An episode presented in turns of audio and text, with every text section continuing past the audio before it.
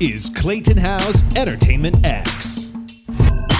For part one with Talia Suskauer, we discuss being present, opening up on stage, showing up for yourself and for others, and self talk. So I hope you enjoy this part one with Talia Suskauer. We're back. I'm Clayton Howe, and today with me on Zoom is Talia Suskauer. Talia, thank you for joining me today. Thank you. This is so exciting. Yeah, before we started recording, I was saying it's a long time coming. I feel like our paths have been crossing down in in Florida, up here, and it's just been a lineup of us to finally have a conversation. What a conversation we're going to have. I know. I'm so excited. Over Wicked and your journey to this moment and beyond. But before we get to any of that, I want to bring it back to the beginning of time for you. What were your entertainment dreams growing up? Oh, I mean, I so my mom would play cast albums of of musicals in the car for me growing up. She was, and her dad actually brought her to musicals in the West End and in New York.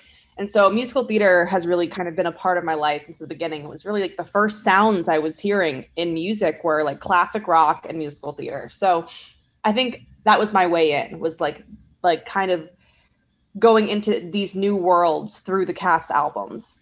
Sure. And so so I I pretty much knew what I wanted to do from a really really young age and I I mean since I think seeing my first musical it wasn't on Broadway but probably like a a high school musical or something when I was younger and seeing my family, my older cousins do musicals, I knew that I wanted to be an actor. I didn't know what that meant. I didn't know I could really have a career in it, obviously, till you're older and and, and you learn. But I mean, I wanted to be on stage for sure. I love that. What did your What did your parents teach you about work ethic? Oh, I mean, so my parents, uh, they are both criminal defense attorneys. They were, and now my my mom is a criminal defense attorney and my dad is a judge. So they worked nonstop when I was younger, and um, in terms of school, it was like always straight A's, striving for straight A's. You have to do your best. Um, anything less than your best is not good enough. Mm. And um, you know, I I think it was always, always, always get yourself involved in things, and you should never kind of be sitting and stagnant and and doing nothing. Um, and as long as you are trying your best at something, um, that's really all you can give. So if you, you, you try and you don't succeed, get up and try again. And um, my mom is a really powerful woman, and she, if I was ever down and crying, she said, "Great, you're gonna cry for the next five minutes, and then you're gonna get up and you're gonna do it again." She never let me wallow, and I think in the moment you know that maybe hurt or felt cold but yeah. i am so appreciative of it because to this day I, I feel like i'm someone that can just kind of get up and do it again yeah, yeah, i'm i'm so interested as well what your parents taught you about kindness oh i mean every interaction with anyone that you meet you don't know who that person knows. You don't know what that person is going through. And so to walk through this world i don't care doesn't matter how talented you are doesn't matter you know what heights you reach or where you get to but you have to be kind to people. And um, i saw it in their interactions. My parents are known for especially my dad um, known for his empathy and kindness and i it was really incredible to watch them in their daily interactions in their lives and um, you know they taught me to always be be kind to maybe someone who is not someone who is not fitting in. A lot of times that was me growing up.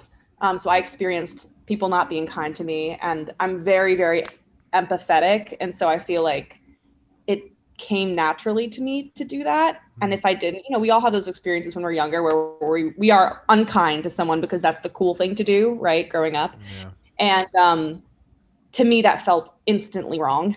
and so I really couldn't do that. And if that made me less popular in the moment growing up in school, then so be it. But I mean, it's really the only way. And to be remembered for your kindness, I think is the greatest honor. Yeah, so. it's it, it's free, and it goes so it's far. Free. It really does. Yeah. It. Uh, I'm I am curious. Uh, do you or have you had any particular mentors and are there any standout pieces of advice or lessons? Yeah, absolutely. Um, so a couple a couple mentors for me. They actually all most of them happen to be re- really strong women, uh, which is really cool. Uh, and have definitely shaped me into the strong woman I, I, feel like I am today. I know that I am today. So one of them, um, her name is Jennifer Yormack, and she was my uh, kind of theater mentor director outside of school. She had a, a, children's theater. She has a children's theater, and so I would go outside of school and do shows at her theater. And she has such a commanding presence. When she walks into a room, her the entire energy of the room shifts. Hmm. She has this gravitas and this just inc- she walks through life like she is in charge of every room that she's in in a really positive and good way and that she just commands respect. And so I started working with her when I was in high school, um, my freshman in high school, and uh, I remember specifically her changing my life for the first time in this one way. So we did a production of Les Mis, and I was Madame Thenardier. You know, one of come like because you know I, I, was come on. um, I I am very tall, so I was always cast as like the older woman in things. You know, the mature lady. Sure. So I was cast as Madame Thenardier. I think at 14 years old, and I was a ham, like totally like playing it up for laughs and we were on stage one night and my I had a prop of an actual wine bottle and and I had to like kind of clink it up in the air with Thenardier and we were supposed to clink and I wasn't looking at him and I just was like hamming it up to the audience and I actually chipped his tooth in the show and I had no idea because I was just playing for laughs in the audience to the audience. So I get off stage and I see Jennifer there and she's standing there and she pulled this is during the show she pulls me over and she goes do you know what you just did? I said no thought it went great. She goes you just chipped someone's tooth because you were not paying attention to what you were doing on stage. You were hamming it up for the audience and you've lost control of the story. And she kind of just gave it to me in a very direct like she wasn't angry but she was firm with me. Yeah and kind of set me in my place and then pushed me back onto the stage for the next scene. And i was like like completely rattled and shaken. But let me tell you i have never ever ever played for laughs ever again. I've only played the story and the intention in a scene.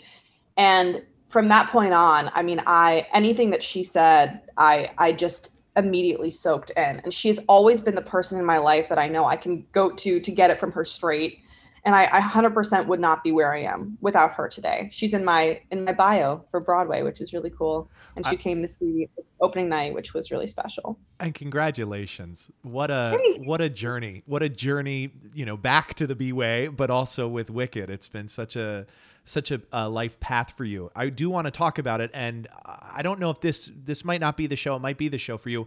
But is there a particular role in a show that has taught you the most about yourself? Or a significant amount about yourself? Yeah, I and and I think I can also add on to that in that I feel like every role teaches you a little bit you find out a little bit more about yourself through every role that you play at least for me. Mm. And I think the one that I felt like really pushed me the most was I played again going with the tall woman situation. They cast me as Margaret Johnson in The Light in the Piazza in college. Okay. And this woman is um, a little more mature than than I am. She's a mother, and you know, for those listeners out there who don't really know the show, it really feels like a play a play with music. Mm. Um, the scene work is is very intense, and um, this part is a lot. She basically runs the entire show. So I think, and she's a soprano. And I never used to consider myself someone that could sing that way and could experience emotion in the way that this character does while singing like very operatically. Mm. And I feel like this role was the first time that I kind of let myself be very vulnerable on stage. And it, it didn't feel good. At first, it doesn't feel good to like let go of those protective layers, you know, that we all guard ourselves with. Yeah. Um, but you can't really play the truth of anything unless you do. And that was the first time that I realized that is that I wasn't letting my authentic self shine on stage without like letting myself be truly vulnerable. Um, and it feels really weird at first. And then afterwards, it feels like a weight has been lifted off of you. It feels so gratifying. And so I feel like, I feel like playing that part really taught me that. And so I try, and, and I think that it it also taught me that you have to kind of leave a little bit of a little piece of your heart on stage every time every time you do it and it doesn't feel good sometimes but then it feels great afterwards because you know that you you have given something of yourself to the piece mm. every time that you do it so i feel like i learned i learned that from the light in the piazza yeah and you give quite a lot each night as elphaba i'm curious, yeah. leading up to going on stage, do you have a morning ritual, afternoon ritual, pre-show rituals, anything in particular? Yeah, I mean, for on, so on, on tour, it was a little bit different because I played the role on tour for um, like two years altogether with a pandemic in between. Yeah. And so that little pandemic. That thing. Um, but I, you know, it was really important important to me, especially out there, because you know it can be so chaotic traveling and then getting situated and then doing the role and then traveling again.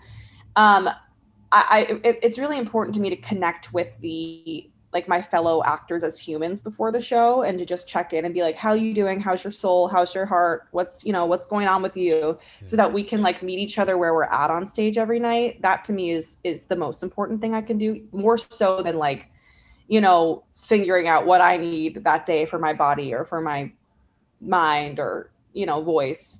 Because that to me, I don't show up at the theater. I won't show up unless I know that I'm there vocally. So, you know, during the day, I like to connect with friends, family, catch up. Um, I guess that could be kind of in my little day ritual, kind of warming up the voice, like doing that stuff. Cause it's it, after the show at night, I'm, I'm pooped. Like I, am done for, you know what I mean? There's, there's no chance of connecting with me at all. Um, but, and you know, just making sure I feel good for the day. So by the time I get to the theater, I do my little 10 minute, 15 minute vocal warm up, you know, move my body around a little bit. And then it's really just about making sure everyone else is okay. And great, we can go off and do the show together.